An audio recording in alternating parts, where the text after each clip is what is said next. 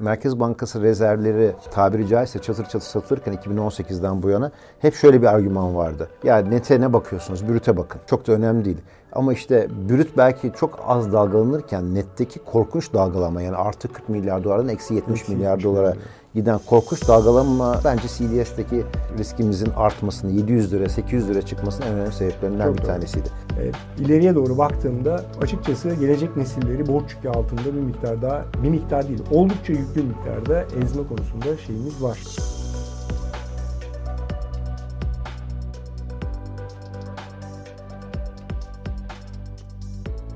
Merhaba, Mesele Ekonomi programında bir kez daha beraberiz. Artık bundan sonra sevgili Kerim Rota ile birlikte iki haftada bir Pusula adlı programda güncel ekonomik e, verileri, finansal verileri ve bunların olası etkilerini e, hep birlikte tartışacağız. Bugün daha fazla uzatmadan yayından da zaman kazanmak için e, hemen girmek istiyorum.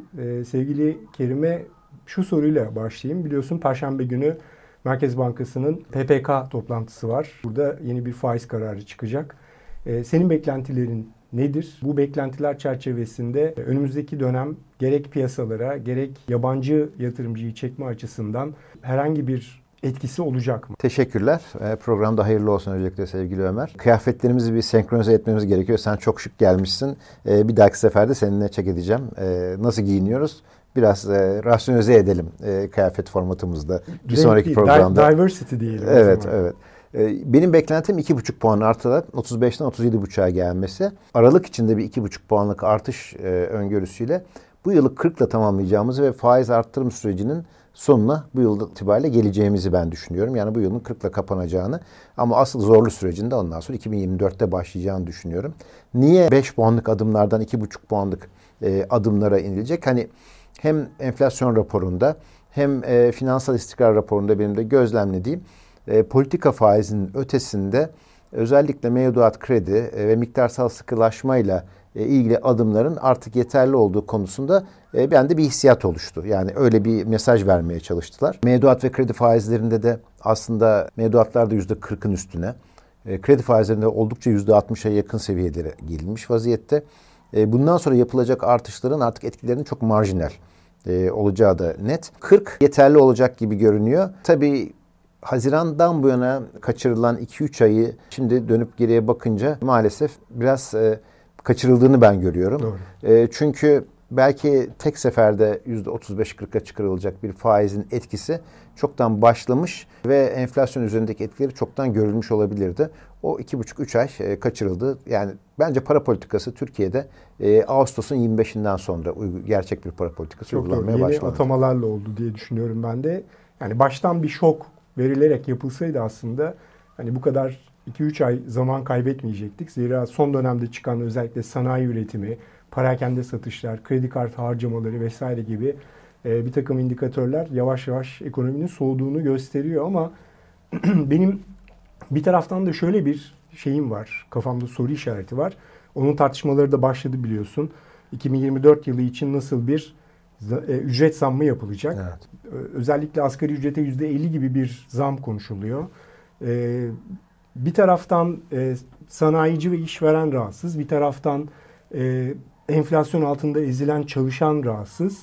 Yani bizim aslında büyük bir verimlilik problemimiz var. Bu verimlilik problemi çerçevesinde aslında atılacak bu adımın e, önemli bir adım olduğunu ve verimliliği artırmak üzerine de e, önümüzdeki süreçte şirketlerin üzerine çok büyük yükler yüklediğini görüyorum ben. E, umuyorum faydalı, yararlı olur. Evet. Ama başka bir taraftan da hani PPK sadece bu işin tek bir karar alıcı mekanizmasından daha ziyade başka başka unsurları da var diye düşünüyorum. Doğru. Yani maliye politikaları, e, emek üzerine yapılan e, politikaların çok fazla önemi olacak enflasyon görünümünde. Benim enflasyon görünümüyle ilgili iyimserliğim zaten bu yıl sonuna kadar. Ondan sonrasında Türkiye'nin çok kronik e, belki 25 ila 40 arasında bir enflasyonda 2-3 e, sene e, kalacağını e, öngörüyorum. O yüzden emek üzerindeki baskı da maalesef devam edecek. Ben %50'nin daha altında bir asgari ücret e, artışı olabilecek diye düşünüyorum. Ama bu tabii e, biraz evvel bahsettiğimiz yani sadece para politikasıyla sınırlamayınca işin içinde maliye politikası işte bütçe rakamları e, açıklandı, verileri açıklandı. Borçlanmalar tam gaz e, gidiyor. Sana da ben şu soruyu sormak isterim. Yani borçlanma politikası da sanki değişti son 2-3 ay içerisinde ve bu borçlanma politikasının ileriye yönelik etkileri konusunda mesela düşünceni alabilir miyim? Tabii. Şimdi aslında burada ben olaya bir taraftan rakamlarla bakıyorum ama diğer taraftan da davranışsal ekonomi, davranışsal finans çerçevesi çok işin içerisinde önemli bir yer tutuyor. Ee, hep ne diyoruz? Güven, güven, güven, güven. Peki güveni oluşturan şey ne? Ben hani güven deyince aklıma üç tane unsur geliyor. Bir tanesi samimiyet. Hı hı. İkincisi mantık, logik. Yani bu samimiyetle birlikte aslında kitlelerle yaptığınız iletişimde arka planda ne gibi bir e, proses uygulanıyor. E, üçüncüsü de empati. Yani toplumun e, çektiği şeyleri, o toplumun aslında hissettiği şeyleri yöneticiler olarak hissediyorlar mı? Hı hı. Şimdi burada amaç enflasyonu düşürmek mi? Büyümeyi sağlamak mı? Yoksa hakikaten bütüncül bir ekonomi politikası uygulayıp bu bütüncül ekonomi politikasıyla belirli bir yere gitmek mi? Şimdi borçlanma dediğin andan itibaren geçtiğimiz haftalarda yapılan 10 yıllık, 5 yıllık, 2 yıllık ihalelerde ortaya çıkan rakamlara bakıyorum ben. 10 yıllığı ele alalım. Hı hı. %32 ile borçlanıyorsunuz. Evet.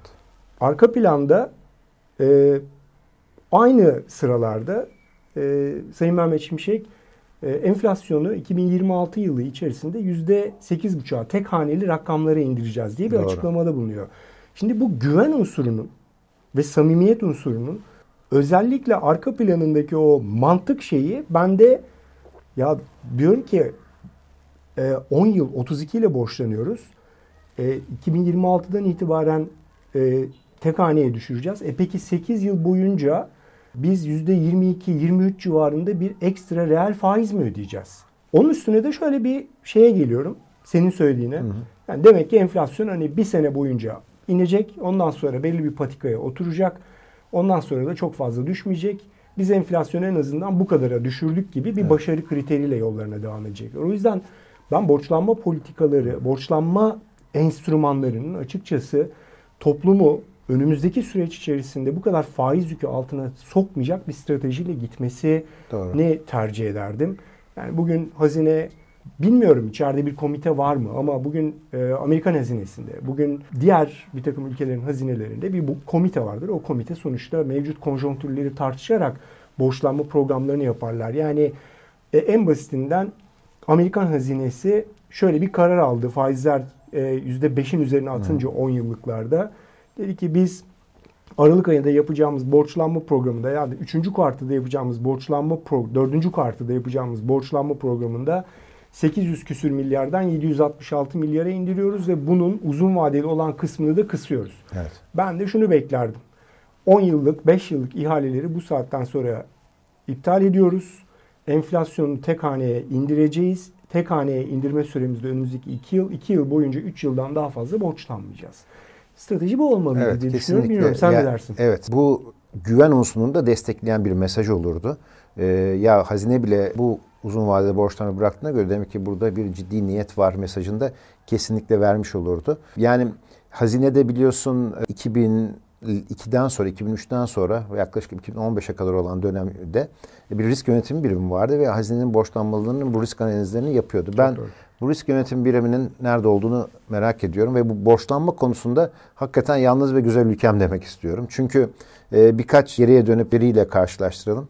Türkiye sıfıra indirdiği iç borç, döviz cinsi iç borçlanmayı 2017 ve 2018'den sonra tekrar başladı ve e, iç borcun, e, toplam borcun neredeyse e, dörtte birine yaklaşan bir döviz cinsi iç borçlanma e, yaptı. Bunu da ne zaman yaptı? Kurların böyle 4'ten 5'ten 20'lere gittiği süreç içerisinde yani Türkiye'de Türk lirasının en çok değer kaybettiği dönemden önce biz döviz borcunu arttırdık. Maalesef. Ve özel sektörün e, döviz riskini kamuya devralan bir kamu gördük. E, yine o dönemde enflasyon endeksli tahviller bolca satıldı. Hatta yeniden ihraçları yapıldı. E, ve bu enflasyon endeksi tahviller de enflasyonun Türkiye'de tekrar neredeyse 3 hanelere yaklaştığı dönemden hemen önce satıldı. E, ve şimdi de gerçekten eğer enflasyon düşecekse de 10 yıllık borçlanmaların 30 ile yapılması aynı etkiyi yaratacaktır. E, burada ya gerçekten 30'a borçlanırken enflasyon tek haneye düşeceğine dair onlarda da bir inanç yok. Veya gerçekten burada bir beceriksizlik var ama iç borcu sadece iç borç verilerinin milli geliri olan oranıyla değil, henüz ödenmemiş faizlerle beraber Çok hesapladığınızda doğru. Türkiye'de borç yükü artmaktadır. Özellikle 2015-2016'dan sonra. Yani 2002'den sonra ne olduğunun önemi yok ama 2015-2016'dan sonraki dönemde reel borç yükü artıyor. Bu da tabii ki bizim çocuklarımızın, torunlarımızın ödeyeceği tutarları artıyor. Burada daha iyi bir risk yönetiminin ben mutlaka yapılması gerektiğini düşünüyorum. Kesinlikle öyle ki gayri safi milli hasılaya göre borç oranını hesaplarken enflasyon oranı doğru mu ki acaba reel gayri safi milli hasıla oranı da evet. gerçekten o şekliyle doğruyu yansıtıyor mu diye de aynı zamanda e, başka bir e, soru aklıma geliyor benim açıkçası. Yani bu çerçeve içerisinde e, ileriye doğru baktığımda açıkçası gelecek nesilleri borç yükü altında bir miktar daha bir miktar değil oldukça yüklü miktarda ezme evet. konusunda şeyimiz var. Ve bu borç yükü e, artarken benim de gördüğüm özellikle orta vadeli programa baktığımda da e, Türkiye'nin vergi sisteminde değişen bir şey e, olmayacak. Yine vergi istisnaları ve teşvikleri şirketlere verilmeye başlan devam edilecek e, ücretler üzerinden alınan vergiler ağırlaşarak devam ediyor. Çünkü yeniden değerleme oranları da ücretlilerin daha çok reel anlamda vergi e, ödemesine gerek olacak çok şekilde doğru. hesaplanıyor. Ve vergi sistemi değişmeyince de e, aslında neredeyse 20 milyona yakın ücretlinin 85 milyona baktığı bir ülke e, olma yolunda hızla devam ediyoruz. E, bu da çok sürdürülebilir değil. Değil. Yani 1'e 3, 1'e 4 neredeyse emeklilik evet e, sistemi içerisinde giden şeyde sosyal güvenlik sistemi de bizde bizde 1'e 1.3 evet. gerçekten sürdürülebilir değil. E, ben alt kalemlerine bakıyorum bütçenin geçtiğimiz hafta açıklandı. Evet gelirler tarafında artış var ama bu gelirler tarafındaki artış bir süre sonra sürdürülebilir olmaktan çıkacak ama evet. giderler kısmında e, inanılmaz büyük e, patlamalar Doğru. var. Özellikle cari transferlerde, özellikle görev zararlarında yani bunun kontrol altına alınamaması sonuç itibariyle her ne kadar kredileri kıssanız da kamunun ciddi anlamda borçlanmaya devam ettiği bir yerde enflasyonu yine 1990'lı yıllardaki gibi bir sarman haline getirme riskiyle bizi karşı karşıya bırakacak. Doğru. Görüyorum. Bütçeye bakınca da şunu görüyorum. Deprem için e, yapılan kamu harcamaları henüz çok yetersiz. Doğru. Yani planlananın çok altında o kadar bir kamu harcaması yapılacak mı soru işareti ama yapılırsa 2024 bütçesinde oldukça fazla e, etkileyecek. Böyle bakınca da Türkiye'de e, ciddi anlamda bu depreme yapılmayan kamu harcamasının e, giderlerde yapılması, faize yapılması da o anlamda büyük bir verimsizlik ortaya koyuyor. Toplamda bakınca da herhalde enflasyon görünümünü hani 2026 için tek hane hedefleniyor ama çok erken tabii biliyorum ama mesela 2025 ve 2026 için sen bir enflasyon tahmini yapmak istesen nasıl bir tahmin yaparsın? Ee, yani beklenti anketleri var orada. Beklenti Hı. anketlerinde mevcut sıkılaştırma devam ettiği için e, bir miktar geriye doğru çekilme var. Doğru. O çekilmeler çok miniskül. 2025'i konuşuyor olabilmemiz için bugünden yani iki yıl sonrasını konuşuyor olabilmemiz için elde bazı verilerin olması lazım. Yani hakikaten sermaye geliyor mu? Sermaye kalıcı mı? Sermaye uzun süre devam edecek mi? Gibi bir takım soruların cevaplanması lazım. Merkez Bankası rezervleri sadece borçlanarak değil gerçek anlamda sahiplik anlamında artacak mı artmayacak mı? Merkez Bankası'nın iletişimi bu vasıtayla güçlenecek mi güçlenmeyecek mi diye. Ben açıkçası 2024 yılında enflasyonu kendi dinamikleri içerisinde %45-47 arasında tahmin ederken şöyle bir anekdot da söyleyeyim. Yani vermiş olduğum bir e, sunum çerçevesinde e, kısaca bir anket yaptım. Yani 40 bekleyenler, 45 bekleyenler dediğim zaman eller kalkmadı. 50 bekleyenler de tek tük, 55 bekleyenler arttı. 60, 70 bile bekleyenler var. Önemli olan burada aslında evet belirli bir süre çok etkin bir şekilde yapılamadı bu anketler. Şimdilik yavaş yavaş etkin evet. yapılıyor ama ben orada halkın da halkın beklentilerinin de işin içerisine katılması gerektiğini düşünüyorum. Hı. Çünkü e, kafalarda hala şu sorular var ya enflasyon %60-70 olacaksa biz hala kredi kartından borçlanarak limitlerimiz evet. mümkünse eğer devam edelim diye. Bunu kırmadıkça yine konuşmanın başına dönüyorum. Yani o güven tarafı, samimiyet tarafı, e, lojik tarafı, mantık tarafı, aynı zamanda empati tarafı tam anlamıyla e, samimi bir şekilde toplumla paylaşılmadıkça bizim enflasyonla mücadele etmemiz açıkçası sadece miktarsal anlamda geçici olacak diye düşünüyorum. Benim e, 2024 için beklentim 45 civarlarında, 45-47 aralığında. E, yukarı yönlü riskler var mı? Bence var. E, özellikle global taraf dolayısıyla var.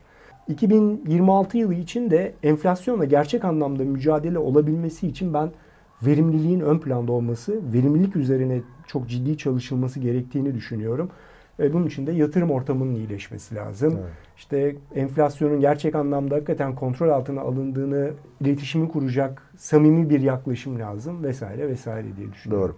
Yani senin yaptığın ankette muhtemelen kurumsal bir e, firmaydı veya kurumsal bir Doğru. yaklaşımla yapılmıştı. Çarşı pazarda bu anket yapılsa %100 civarında bir enflasyon beklentisi e, çıkacağı ortada. Ben finansal okul yakazarlık anlamında da yeterli iletişim yapılmadığını düşünüyorum. Bugün kredi kartından artık kredi kullanmak veya ertelemek neredeyse yüzde yüzlere, bileşik olarak yüzde yüzlere e, varan bir faizle karşı karşıya gelmek anlamına geliyor. Bunların iletişiminde e, biraz daha doğru yapılması Çok e, gerektiğini düşünüyorum bankalar tarafından veya hükümet tarafından.